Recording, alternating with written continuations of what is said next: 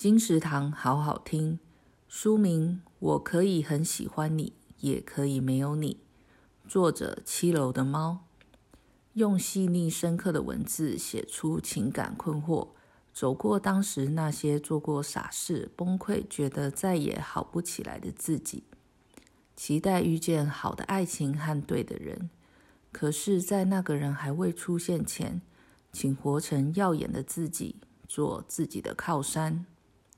我可以很喜欢你，也可以没有你。